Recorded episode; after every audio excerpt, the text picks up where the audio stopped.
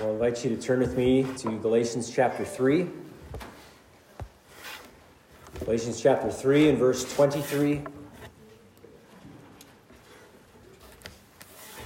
Last time we looked at God's unified plan of redemption, which was always to save a people in Christ Jesus through faith. And we talked about how we've looked the last couple weeks at how the Mosaic covenant, uh, the old covenant, didn't work against this plan, but rather actually served that plan. So just because the Mosaic covenant enters in and, and talks about, you know, gives all of these laws and whatnot, whereas God had made a promise to Abraham, believed, received by faith, and he was justified. Uh, this intrusion, as it might seem, of the law covenant uh, did not upset or change God's plan, but rather serve to further that plan. And as we go through verses 23 through to the end of uh, the chapter, to verse 29, we're going to see uh, more of this, but the, the focus is going to move in toward the oneness of God's people in Christ Jesus. So, this one plan of God produces one unified people. That's what we are seeing here. And so let's, let's read this and then we will get into it. So, beginning in verse 23, Galatians chapter 3. It says, Now before faith came, we were held captive under the law, imprisoned until the coming faith would be revealed. So then, the law was our guardian until Christ came, in order that we might be justified by faith. But now that faith has come, we are no longer under a guardian. For in Christ Jesus, you are all sons of God through faith. For as many of you as were baptized into Christ have put on Christ.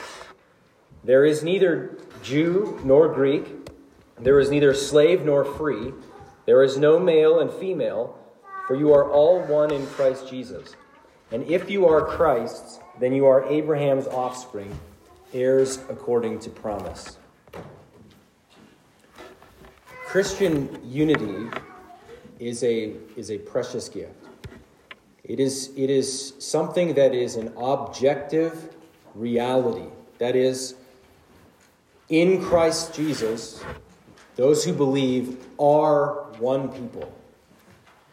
Uh, we don't create that state, we don't create that unity. Unity is not simply something we try to fabricate and make up, it's, it is what we are. What Scripture does call us to do is to preserve or to maintain the outward expression of that unity that we truly do possess by faith in Christ. That is, we are called to walk as one, even as we are already actually one people in Christ. Both the objective unity that we have in Christ by faith and that subjective experience of that unity with other believers, both of these things are precious gifts. And of course, unity in Christ is not something that we just think of in terms of one local church as we are, but we possess a unity with all those the world over who are likewise born again in Christ Jesus.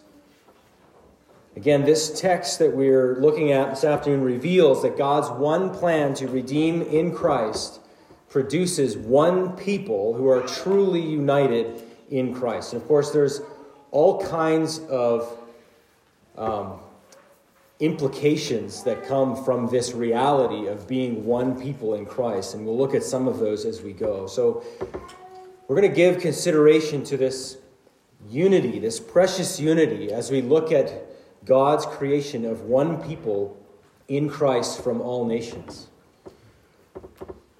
So, our outline as we go through this text, I'll just give you the outline up front. We're looking at God's one people in Christ from all nations, number one, was always the plan. That's in verses 23 to 25.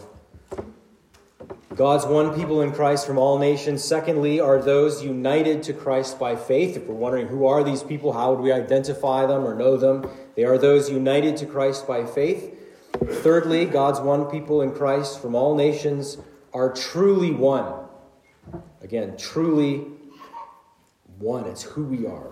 So let's begin. First, God's one people in Christ from all nations was always the plan. Uh, this is somewhat repetitive from last week, but that's because Paul is repeating himself from the verses that we looked at last week. And we did kind of dip into verses 23 to 25 last time. Paul is explaining to us again how it is that the Mosaic covenant served the purpose of God's promise to Abraham to send that offspring who is the Lord Jesus Christ and to bless the nations through that offspring. So, if that is a blessing that is received by faith, what do we make of this inserting of this Mosaic covenant that has this obvious legal bent to it, where they are to do certain things and receive certain blessings? What do we make of this? We've been looking at that the last couple of weeks. And in verses 23 to 25, we are once again shown that the Mosaic covenant was temporary and it was preparatory. That is, it was meant to prepare people for Christ, and it was always designed to give way once Christ came. This is a source of much confusion uh, amongst many people as they try to put together their Bibles and understand it. Uh, it was always meant to be a temporary thing serving a greater purpose. So in verse 23, Paul writes, he says, Now before faith came, we were held captive under the law. Now, when he says before faith came, he's, this doesn't mean that faith, that is trusting God and his promises, uh, that this was not in operation prior to the coming of Christ in the new covenant. Right? If, if that's what he meant, that you know faith is a new covenant, New Testament thing, and before that it's works and law and whatnot, and, and faith is really not a thing in the Old Testament. If that's what he was saying by this, he'd be completely undermining the entirety of the whole letter to the Galatians, the entirety of everything he has said so far. Um, that's not at all, that's the opposite of what he has been saying. Uh, he has been stressing the importance of faith this whole time. He's been showing how um, sinners have always only ever been justified by God's grace through faith alone. In fact, Abraham, he calls the man of faith in verse 9. He's the prototypical man of faith. He believed God and it was counted to him as righteousness. So, of course, faith was always demanded, it was always present in amongst God's people. Uh, those who truly believed, of course, were those who had faith. So, what, what does he mean by this then, before faith came? Well, he's using faith here as shorthand for the coming of Christ and the new covenant that Christ brought about. Faith is again, he's using it this way, he's speaking of it this way because he's once again upholding that contrast between faith, believing God, receiving promises with an empty hand, and works of the law. Again, the Mosaic covenant was a law, a legal covenant governing life in the land of Canaan. And the new covenant is rather the fulfillment of the promise to Abraham, which brings with it eternal life received through faith. And so in verse 24, the parallel to this statement before faith came is he says, uh, is the phrase until Christ came, which is referring to the same, the same thing.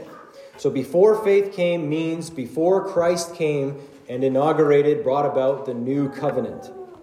So before that time, before faith came, Paul says, we were held captive under the law, imprisoned until the coming faith would be revealed.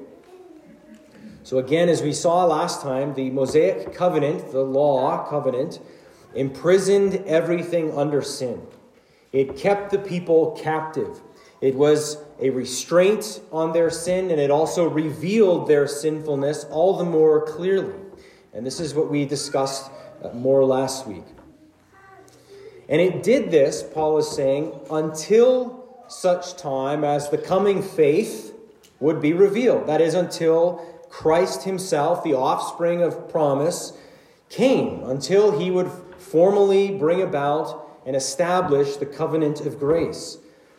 The law covenant imprisoned everything under sin, it revealed sinfulness all the more while not itself providing the answer and the relief from that imprisonment.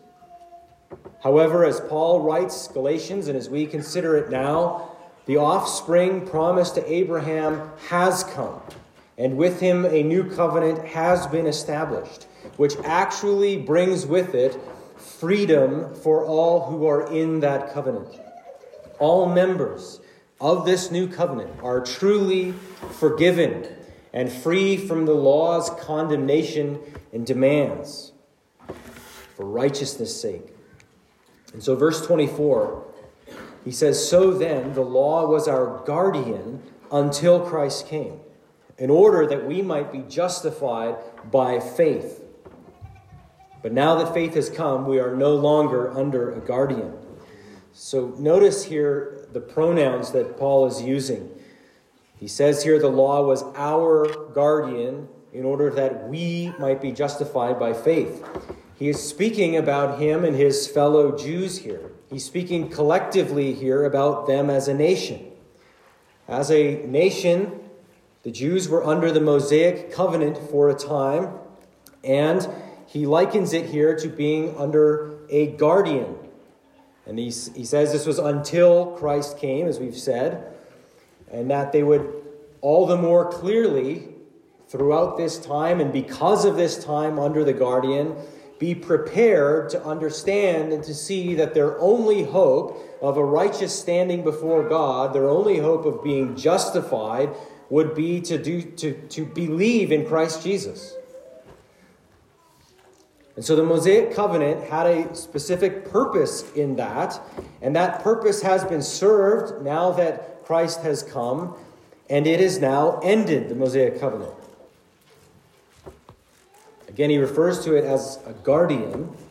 This is talking about a hired hand, or could it be been a slave, who was responsible for disciplining and teaching a child until such time as the child came of age and was released from that.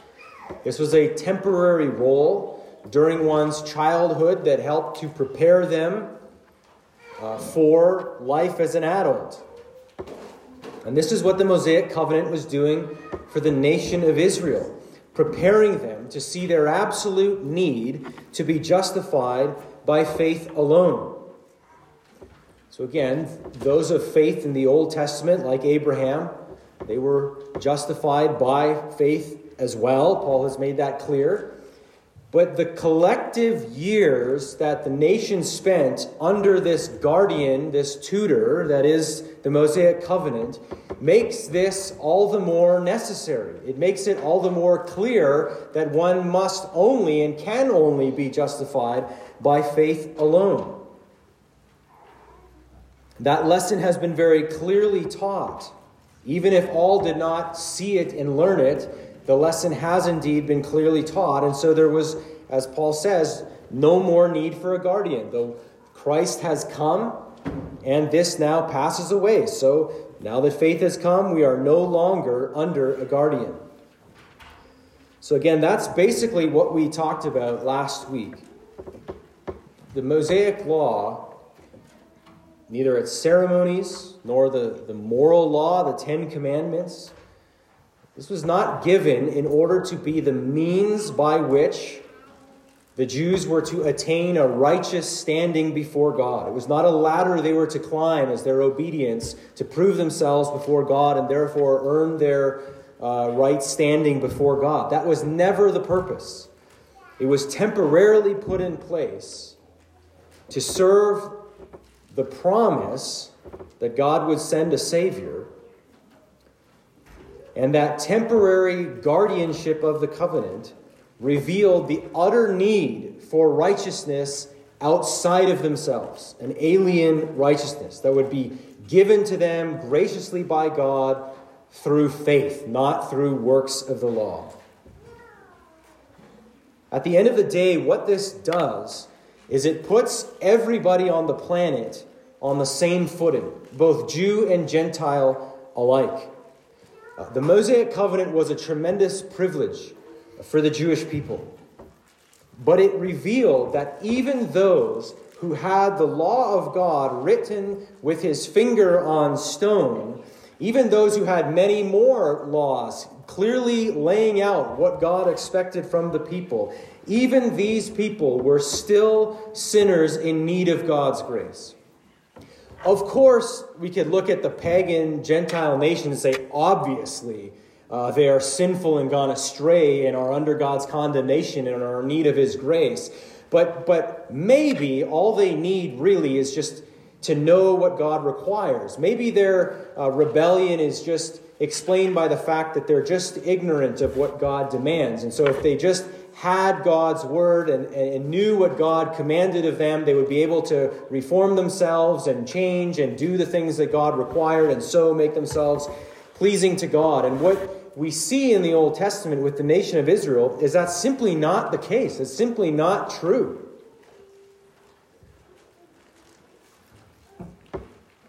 This is, I think, what it's getting at. It reveals the extent of man's sinfulness, that there is a, a tremendous problem much beyond just lacking a little bit of information, that we are sinful to the core of our beings as those who are fallen in Adam. That what we are in need of is not just a little bit more effort but a complete renovation of the soul by the Spirit of God. And what we are ultimately in need of is God to give us a righteousness in which we can stand and to do so as a gracious gift. This is what is required. And this is what is very clear as we look at life under the Mosaic covenant in the people of Israel. There is no distinction in the end between Jew and Gentile. We, we all know the, the verse in Romans 3.23, for all have sinned and fall short of the glory of God. But what is the context of that statement? Right before that, he says, for there is no distinction. Distinction between whom? Between what? Between Jew and Gentile. He's been laying out, Paul does, in Romans 1 into chapter 3, that everybody, whether you are a pagan Gentile or whether you were raised in a Jewish home, everybody has fallen short of the glory of God. Nobody does what is good, nobody is righteous, not one. And so the only answer and solution to this is God's gracious gift of righteousness received by faith, not by works of the law. So this was always God's plan to create one people who rally not around circumcision nor boast in their great efforts and works of the law, but who are one in Christ Jesus. So God's one people in Christ from all nations. This was always the plan. Secondly, God's one people in Christ from all nations are those united to Christ by faith. Again, the mark of such people is not circumcision they are not marked by where they are from or where they live. They're not marked by the Mosaic covenant. God's people are those who are in Christ. So, verse 25 again, but now that faith has come, we are no longer under a guardian, for in Christ Jesus you are all sons of God through faith. For as many of you as were baptized into Christ have put on Christ. Paul says the guardianship of the old covenant is now gone because in Christ Jesus, you, again, so now he's talking about you Galatian Christians, which would be made up of both Jews and Gentiles alike, you are all sons of God through faith. Not through your conformity to the law of Moses. You are sons of God through faith. This is a Remarkable saying. And hopefully we'll see that even more as we go here. When Paul uses the, the language of being in Christ, this refers to a believer's union with Christ. The believers are spiritually united to Christ Jesus through faith, that we truly belong to Him. We are His body. And upon this union with Christ, he says we are also sons of God. So faith in Christ is the instrument by which a sinner is united to Christ and made God's beloved son, a son. This verse speaks of two of the wonderful blessings of the gospel being adopted as sons and being united to Christ. The message of Christ goes out into all the world, and all the blessings that Christ has secured the forgiveness of sins, redemption, adoption, union with Christ it all is received by faith, by believing in Christ. And so the Mosaic covenant, Paul's saying, is no more. We are brought into sonship, into God's family, receive an inheritance by faith, specifically in the Lord Jesus Christ. Right? Christ is explicitly preached and proclaimed as the only name given among men under heaven by which we must be saved. And we are saved by belief in Him, period. One need not join the Mosaic covenant and become a Jew in order to be saved. Full sonship and union with Christ comes by faith alone. And again, the Judaizers were saying, we read this in Acts 15 earlier, unless you keep the law of Moses, unless you be circumcised, etc., you cannot be saved. This is simply not true. Paul gives further explanation here. He says, For as many of you as were baptized into Christ have put on Christ. Think of water baptism. Water baptism is symbolic of our spiritual union with the Lord Jesus Christ. We are united to him in his death and in his resurrection. We are we die to self and we are raised to a new life. We are new creations, new people upon faith in Christ and union with him. Paul said earlier in chapter 2 that we he's speaking in the first person, but if we extend it out to all believers, we are crucified with Christ. And so we no longer live of our own, but Christ lives in us. In Romans 6, he says, We are raised to walk in newness of life.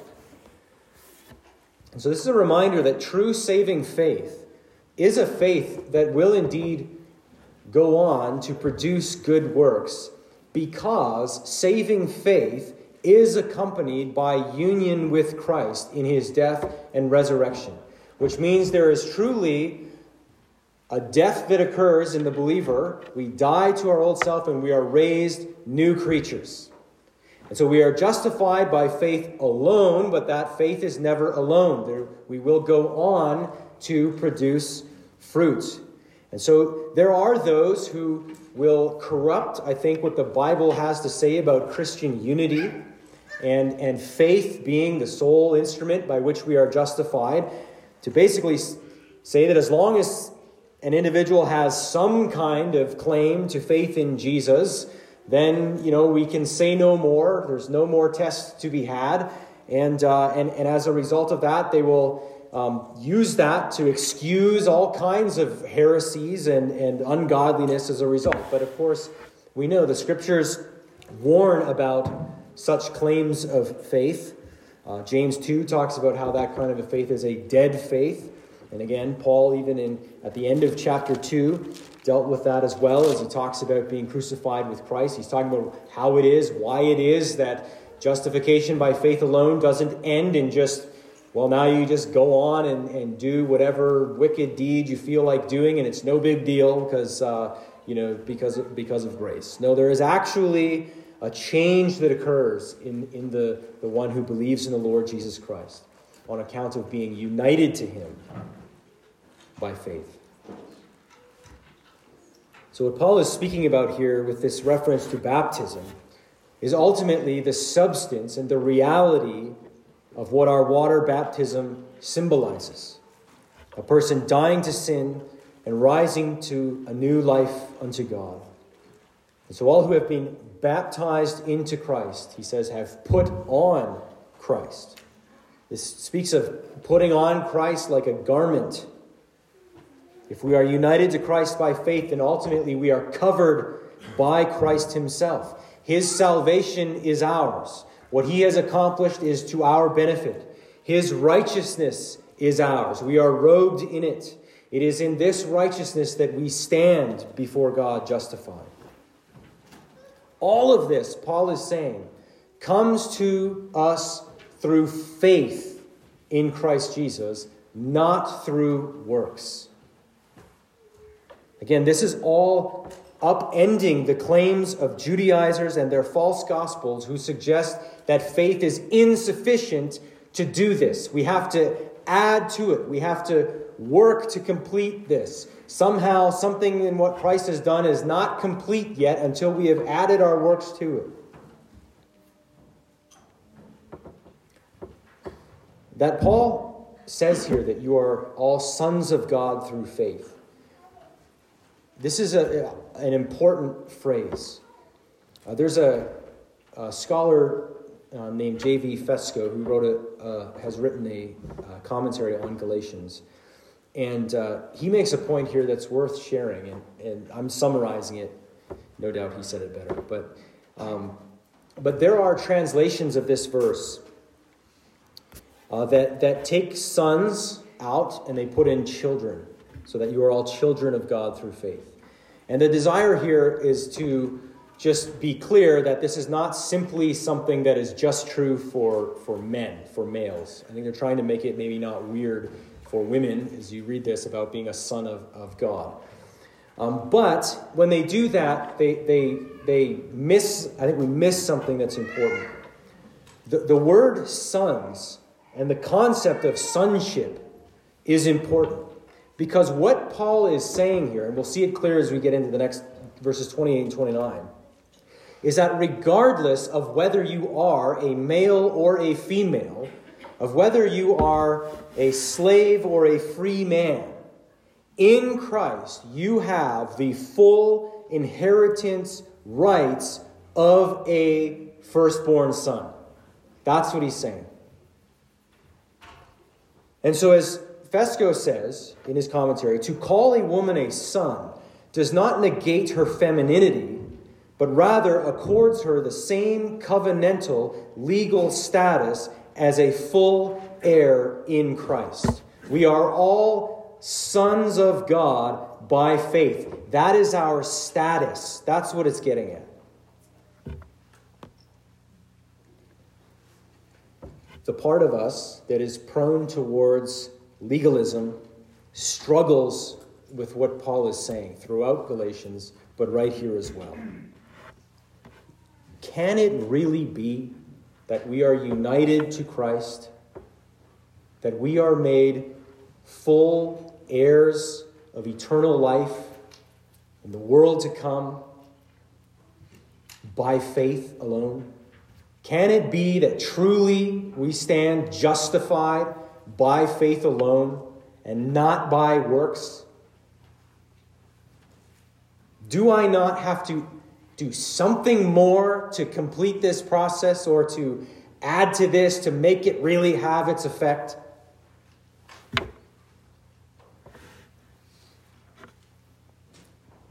Paul says no. The scriptures say no. God tells us no.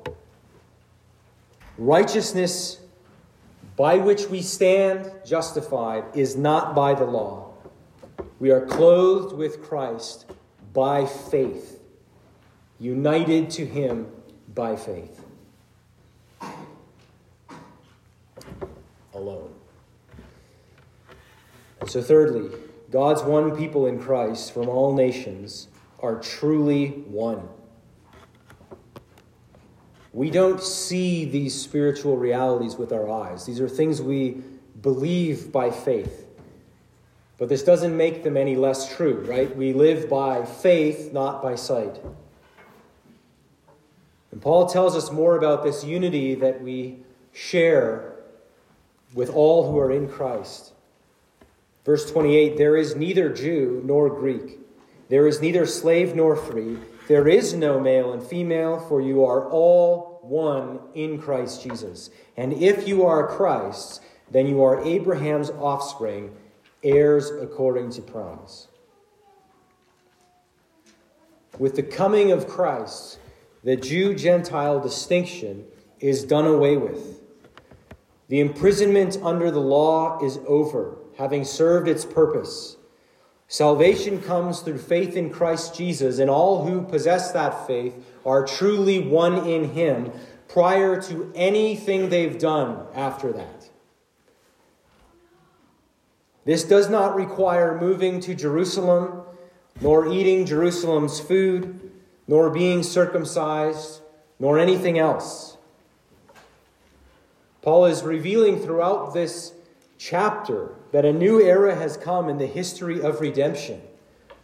The offspring of Abraham has indeed arrived, and he blesses the nations by turning sinners from all over the world from their sin at the preaching of the gospel and through the work of the Holy Spirit through that preaching of the gospel. Elsewhere, Paul writes this in Ephesians 2, verse 14 For he, Christ, himself is our peace, who has made us Jew and Gentile, both one, and has broken down his, in his flesh the dividing wall of hostility by abolishing the law of commandments expressed in ordinances, that he might create in himself one new man in place of the two, so making peace, and might reconcile us both to God in one body through the cross, thereby killing the hostility. When Paul says in verse 28 here in Galatians 3 that there is neither Jew nor Greek, slave nor free, male or female, he is not erasing those distinctions altogether. If you were a slave in the first century, becoming a Christian didn't mean that your physical slavery suddenly was over with. Uh, Paul, we even see Paul at times in his letters address slaves. Bond servants is translated in the ESV in Ephesians 6 5. Uh, the whole book of Philemon has to do with a slave who was run away. Similarly, being female or male does not suddenly lose all significance once one becomes a Christian. Again, we see Paul in various places address husbands and, and wives. Those are meaningful distinctions and roles. Furthermore, Paul still has a category for ethnic Jews. And we see him sensitive to that distinction even throughout the book of Acts. We see him write about it in various places, like Romans 11. So he's not saying that all of these distinctions are suddenly absolutely nothing, and there's nothing significant to being male or female at all, or, or what have you. His point is that in terms of our status, in terms of our standing before God, none of these other things matter. We are one in Christ, regardless of how rich or poor you are, rather you are whether you are old or young, or whether you are Jew or Gentile or male or female, none of that matters. We are all one in Christ Jesus if we believe in Christ Jesus.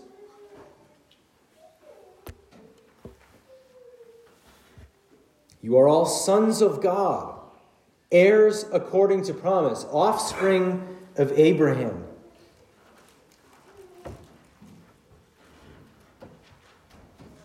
This is foundational to Christian unity.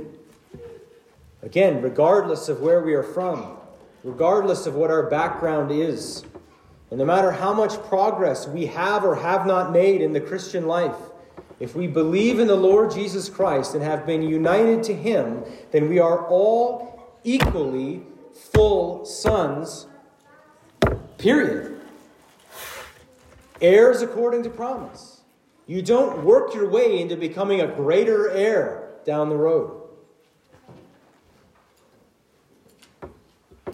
Indeed, those who have spent, who get saved at a young age and spend the entirety of their lives seeking to mortify sin and live unto the Lord, would rejoice, ought to rejoice, if a, someone who lived their entire life just in the flesh and giving to whatever craving came their way and living in rebellion against God, but who nevertheless professed faith in Christ upon their deathbed, we, they would rejoice that they are co heirs with Christ, full members of the new covenant, united to Christ, united to us by faith.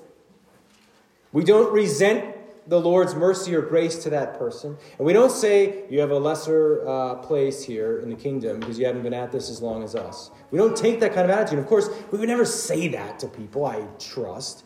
Uh, we would not say it like that, but we can sometimes come off that way. Right? This is the insidious nature of our pride. And this is Jesus talked about this and dealt with this with the Jews who were upset about the Johnny come latelys into the kingdom, who, who didn't work the whole day to receive the, the, the wage that the Father had promised, promised to those who worked, resented late entry into the kingdom.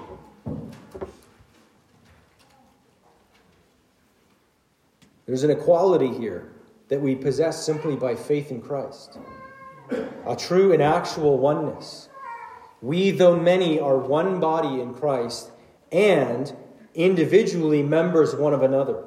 It's Romans 12 5. This is foundational for a church. This is why it is we bear with one another, why we carry one another's burdens, why we do not flee at the first sign of difficulty within a church. This is why we exercise patience with one another along the way. This is the, why we assume the best of one another and go to each other when we have concerns. This is why we don't stab in the back and slander our fellow heirs. This is why we bear with one another's failings and forgive each other's sins. This is why we seek one another's good and pray earnestly for each other. This is why we correct and admonish one another along the way, and why we do so with awareness of the log in our own eyes.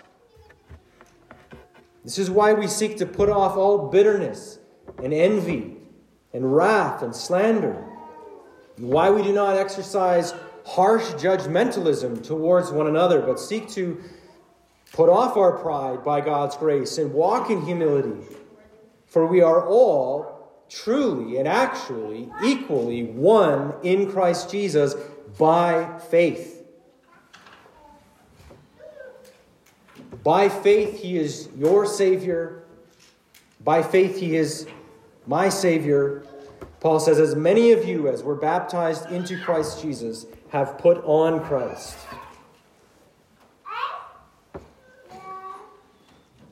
If you have not believed in the Lord Jesus Christ, if you don't possess saving faith, accompanied by new life in Christ, understand that you will indeed one day stand before God, Almighty Holy God, to give an account for your sins. And God, being just, will not simply look the other way, but He will and He must, because of His own holiness and justice, punish sinners with everlasting judgment for our violations of God's laws and commands. But understand also that God is indeed gracious. And the good news of the gospel is that all who repent of their sin, place their faith in the Lord Jesus Christ, will be forgiven graciously by God, united to Christ, and made heirs according to promise, heirs of an eternal inheritance.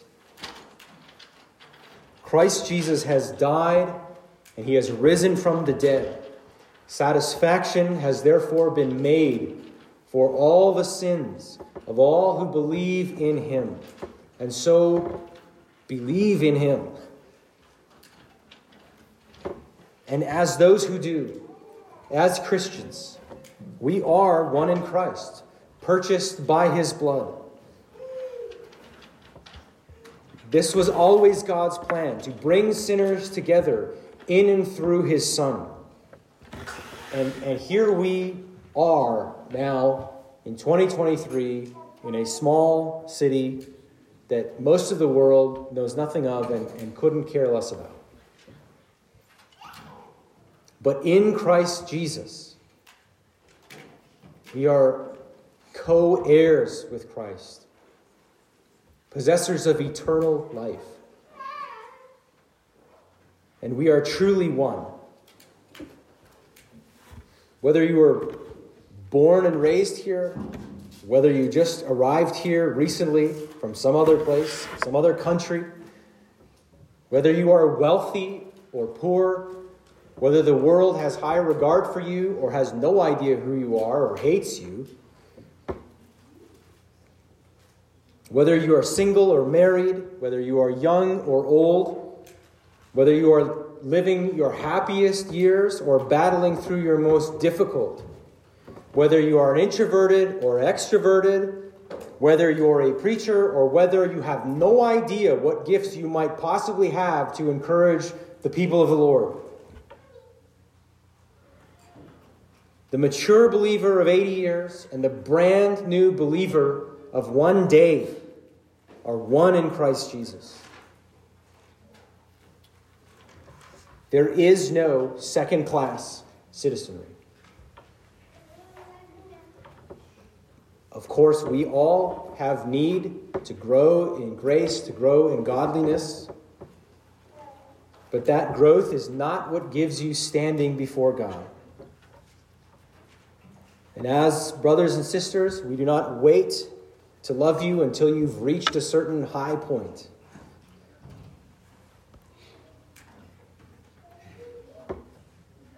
There's precious unity here in understanding that we are justified by God's grace alone through faith alone.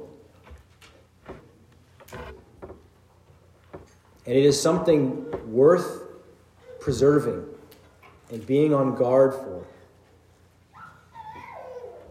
And so, if you are in Christ Jesus, I, be stirred up to love your brothers and sisters in Christ all the more. There's, there are wonderful displays of it all the time. But just be encouraged to press on in that. And where needed, repent. Repent of any spirit of disunity or any pride that you might be aware of, that you might know of. Renew your commitment to humble and cheerful and gracious unity. God's one plan since before creation, and eventually revealed in promise to Abraham, was to create one people, the church, from every tribe, nation, and tongue, and to do so in and through the Lord Jesus Christ. And we kind of applying this to our local setting here. But we are just one tiny microcosm of this one people who exist all throughout the world. We are one body with believers in Christ the world over, which is a remarkable thought as well to consider. Those believers who've heard the word of the gospel and seen Christ as their only hope and who believed, who live in China a world away from us, a culture apart, one with us in Christ Jesus. Those in Pakistan, again, everywhere. These places that many of us have never been and will never be, where the gospel goes forward and people believe in the Lord Jesus Christ. We are one body. I just want to close by reading Revelation 5 9 to 10. this is the, the 24 elders in the vision that John has. Here is this, this song that they sing. And they sang a new song, saying, Worthy are you. And it's, of course, this song is to Christ. Worthy are you to take the scroll and to open its seals. For you were slain, and by your blood you ransomed people for God from every tribe and language and people and nation. And you have made them a kingdom and priests to our God, and they shall reign on the earth. Let's pray.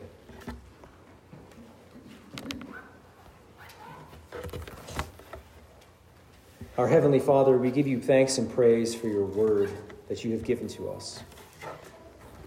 We thank you that though we are sinners deserving of your condemnation and wrath, you have sent your Son, the Lord Jesus Christ, to deal with our sin. Father, we thank you that though you could have justly simply wiped us out, you have shown grace and kindness to us. Father, I pray that you would grant us a burden and a, a passion, a compassion for the world that is lost all around us. Father, that we would not be those who just get angry and fretful about the, the crazy things that we see,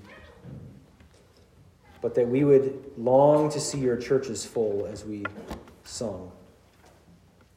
That we would long to see believers turn to the Lord Jesus Christ, that he might be receive honor through lips that would confess him as Lord and as Savior. Father, we thank you for the fact that you use what seemed insignificant in the eyes of the world to carry out your purposes. Father, we thank you that even today you have done gracious work and that there is even a church in Arcola opening the scriptures, preaching your word, preaching the gospel. A church plant in Regina as well, seeking to do the same. Father, we are so grateful for that. We thank you for your mercy in these things. We thank you for the Kilole family in Peru, seeking to take this precious good news to as many as will hear them in Peru, and to tribes that we don't even know exist. Father, we thank you for the brothers and sisters that we are truly one with now who exist there in Peru. We pray that you would strengthen them, preserve them, keep them, and bless your word that goes forth from them.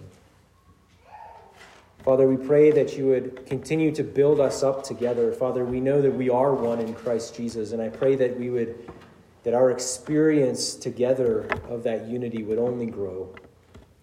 Father, that you would give us patience and perseverance with one another. And I, I, thank you, Lord, for where that is evident and on display. And for the fact that you have preserved us as a church this far.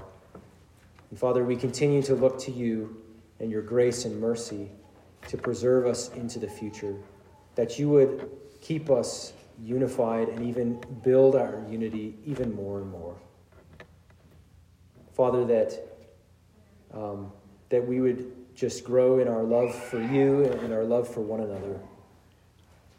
Father, we pray that you would bring many more yet into this body, into your universal church, and into our church as well. Those who perhaps even at this moment do not confess the name of the Lord Jesus. Father, we pray for your churches all over this province and all over this country where your word is being proclaimed. Father, may it have great effect. Father, where churches have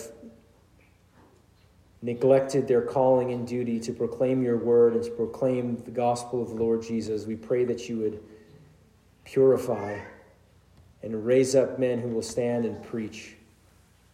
Father, we, we pray for your mercy in this manner and in this way. God, we, we thank you again for this time that we can gather together as your people sing your praises, read your word, hear your word, and pray to you. Uh, bless us as we close and as we sing yet more and then uh, speak together, Father. Um, we just pray for, for encouragement and for help and for gladness of heart. In Jesus' name, amen.